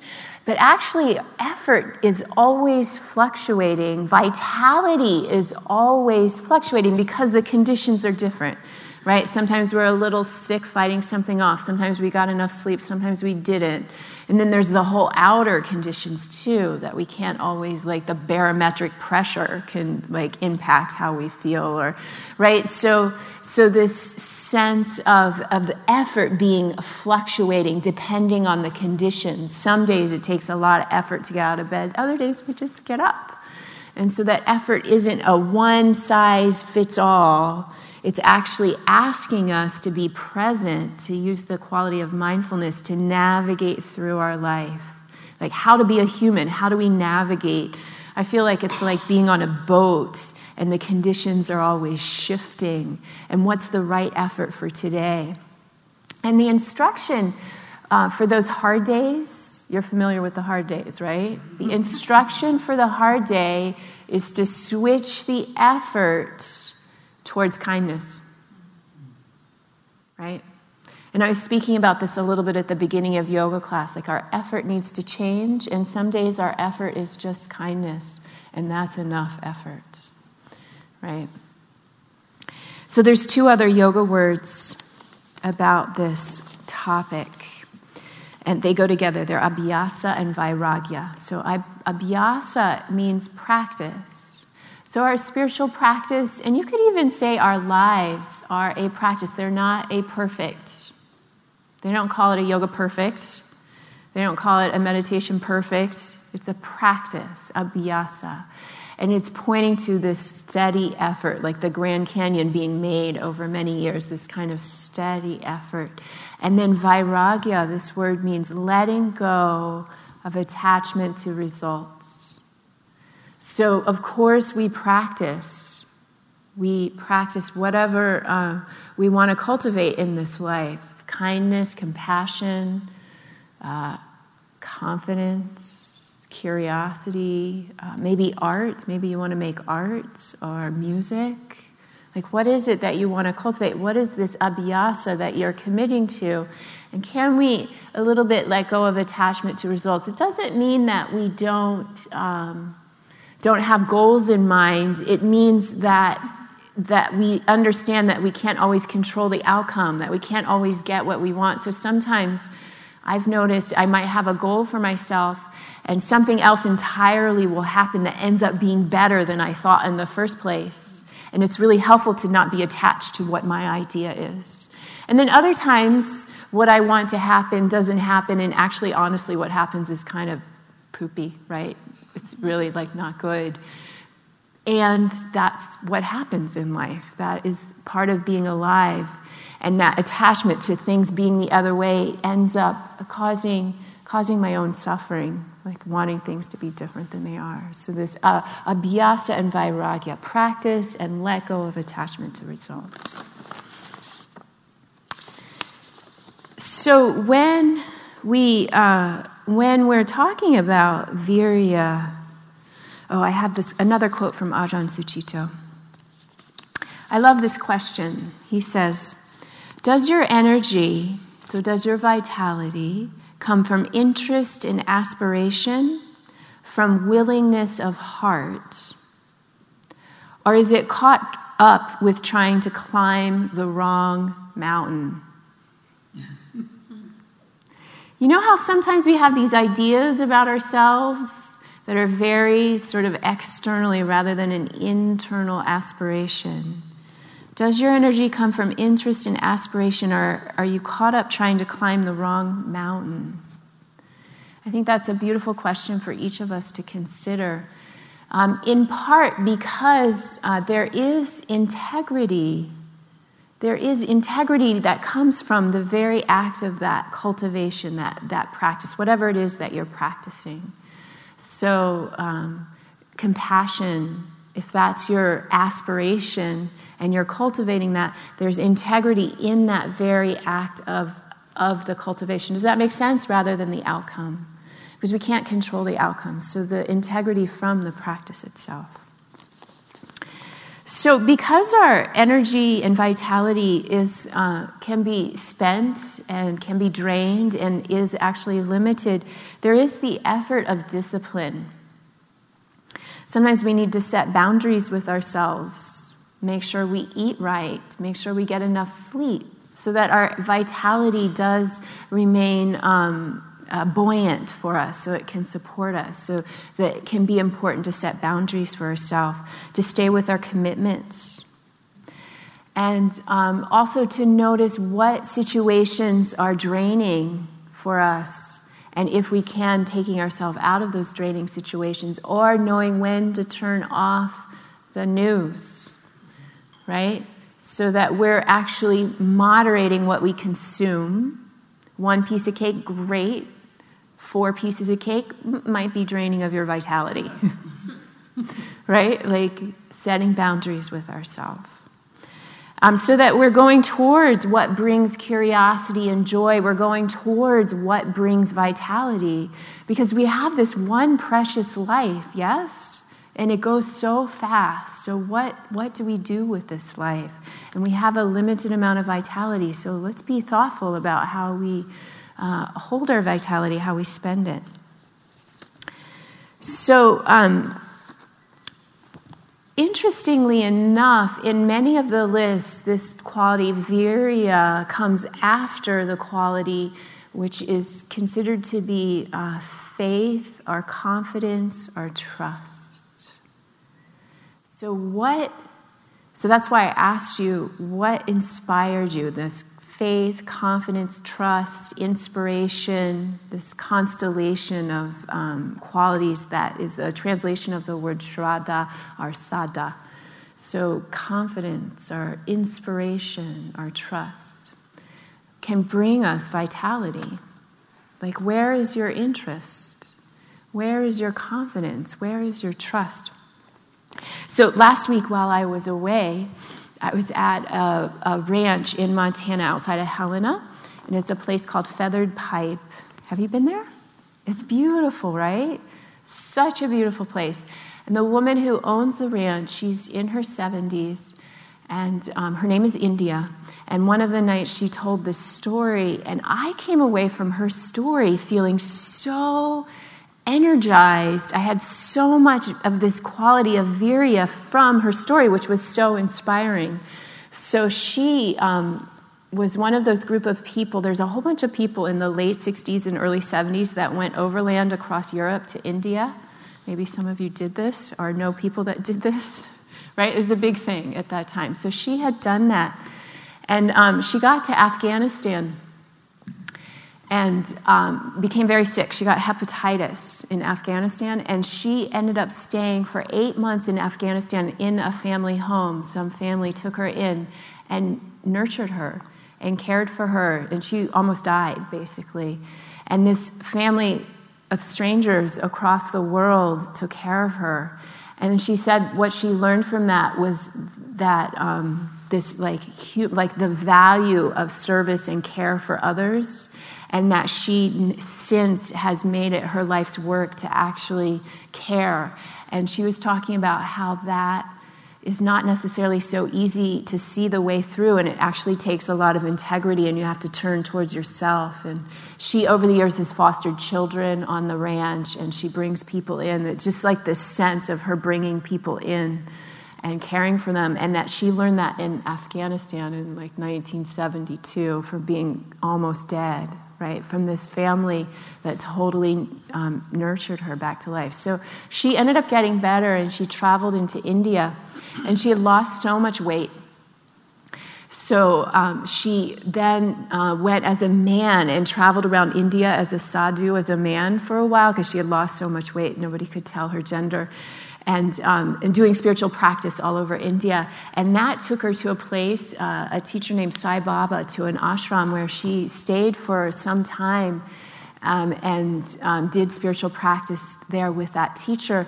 And during that time, she met a woman named Jerry, who they became close friends. And then Jerry subsequently went back to the United States, and India was staying in India.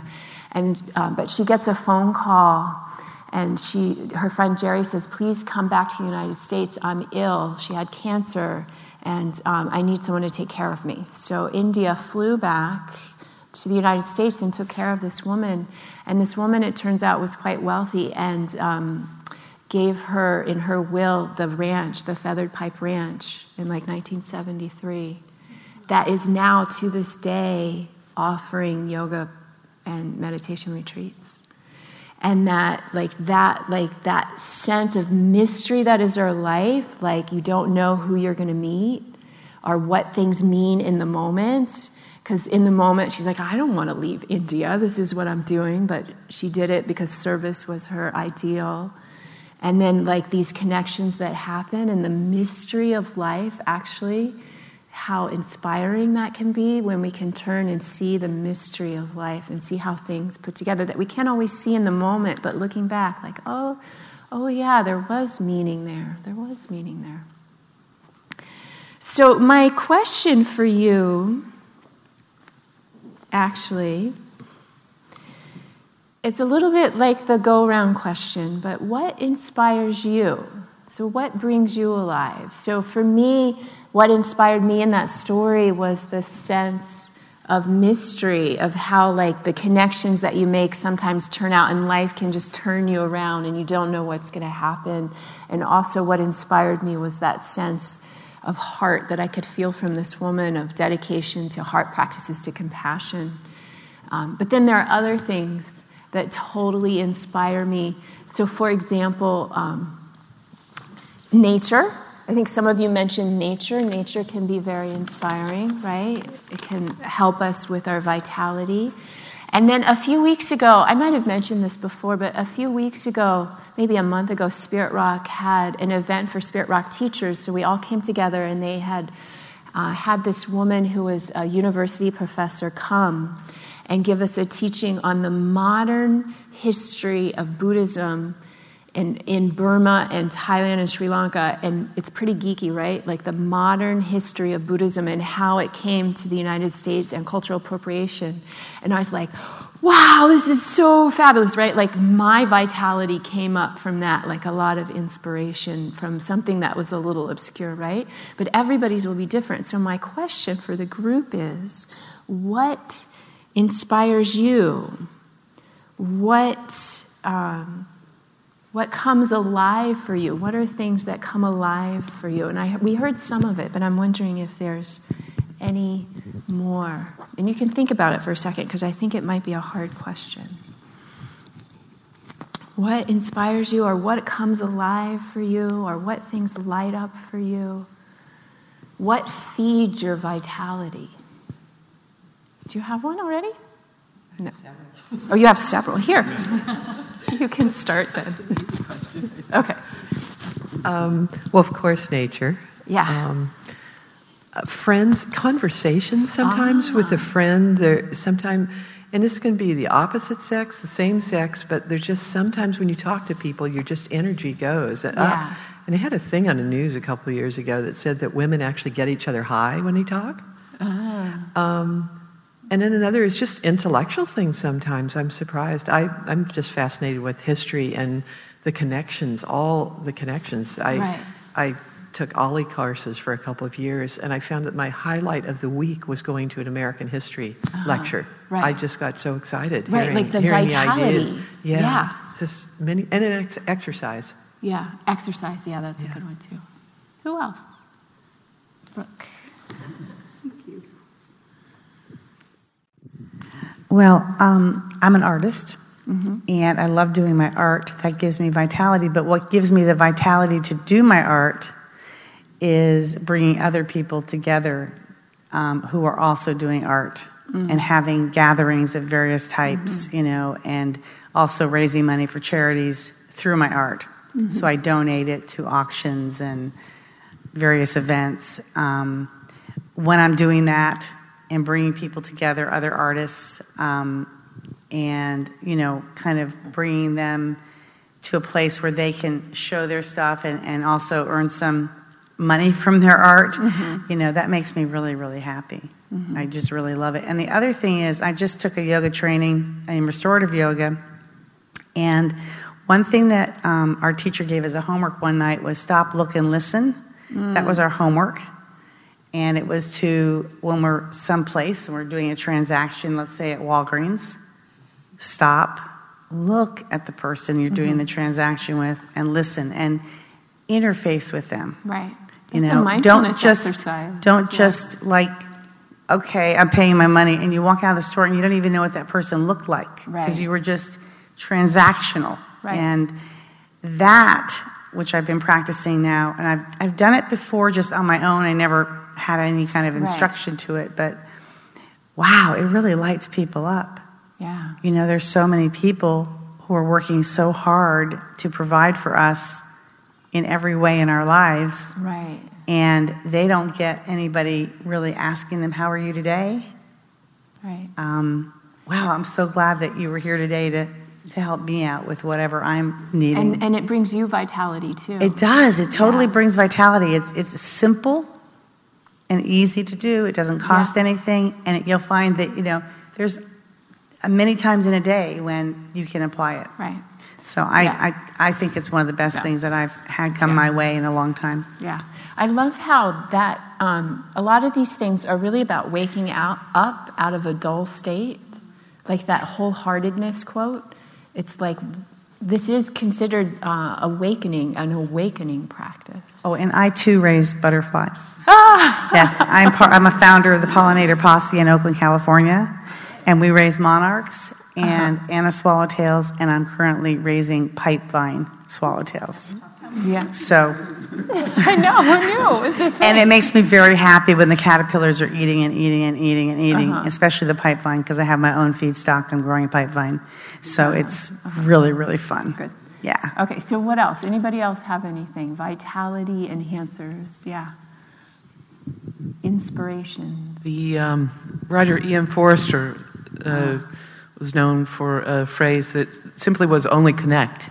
Ah. And I think it's a, a theme actually that, that I've heard in everybody else. And, and I think that that really is, um, it's exactly what you were just talking about. Um, you know, a kind of mindfulness about everything, whether it's Right. friendship or whether it's about nature. Um, he also wrote, he wrote, that was from Howard's End. He also wrote a passage to India. So, as you know, something that was a process, I think, for him as a writer. But um, I, I, I, th- I think there's right joy and um, excitement in everything if you take the time to kind of note it Yeah. and enjoy it and connect. Yeah. Beautiful. Anybody else? Got anything? There's one more. This will be the last one. We'll pass the mic down. Uh, cooking, definitely, Ah. for a friend. Yeah. I just think about the taste, Uh-huh. cheer he's gonna get, the joyfulness, like how I can, you know, make this food better. Right. And um, like nature, exploring nature by myself or doing camping by myself. Mm. I think this doing something that takes courage Uh huh. kind of gives you some vitality, like Yeah. energy. Yeah. Yeah. Yeah. Beautiful. Is there anybody else? Yeah. Down the down the row it goes. So um, I'm involved with a lot of nonprofits, and um, and we work to make other people's lives better. And yesterday I went to a session, education session about um, called Housing First. It's a program which many nonprofits work together in order to find people who who are chronically homeless to get houses, and it just it's just inspiring that, that there are all these people to get working together uh-huh. to solve to solve problems. Right. And I just like to get involved and do that yeah. as much as I can. It's beautiful. There are a lot of great things happening all the time. Okay. I think let's just put the mic down because we're done. Announce, I guess, announcements. You want the mic? If no. if you came in late and you have the opportunity to make your contribution to the class beforehand, there's a basket in the back of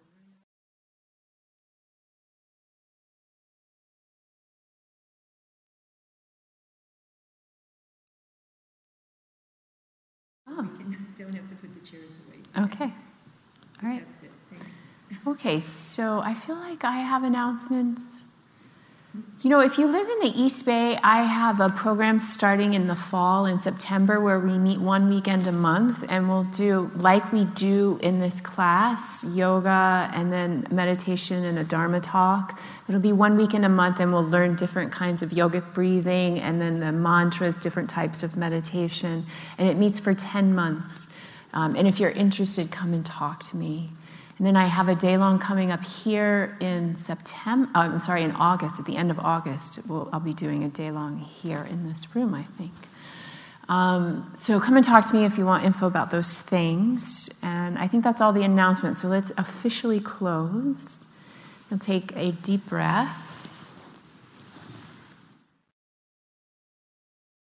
May be safe and protected and may be as healthy as possible. And may, may you know the blessing of vitality. If there's any benefit from our practice, any goodness arising, let's offer that out into the world to anybody who normally comes who's missing, to friends and family. Blessings maybe even to yourself if you're in a hard, hard spot. May all beings everywhere know peace and the causes of peace.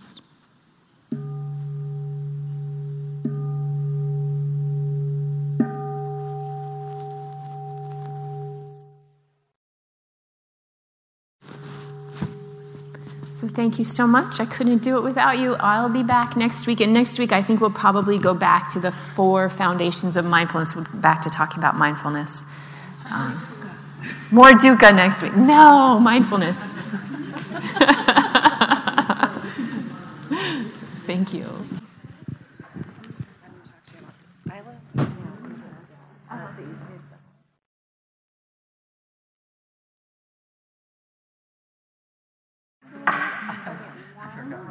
So if I'm looking at, do you know the Namaste Yoga Studios in Rock Ridge? Rock Ridge, which is part of Oakland. Oh, okay. Here, if you give me, do you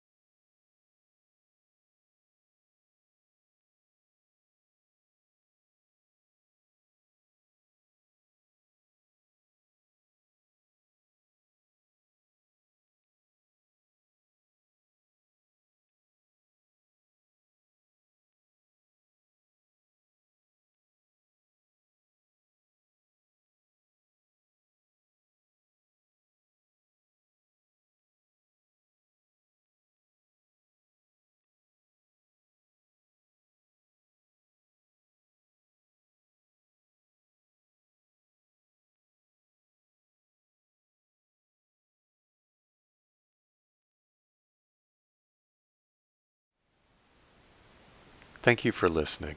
To learn how you can support the teachers and Dharma Seed, please visit dharmaseed.org slash donate.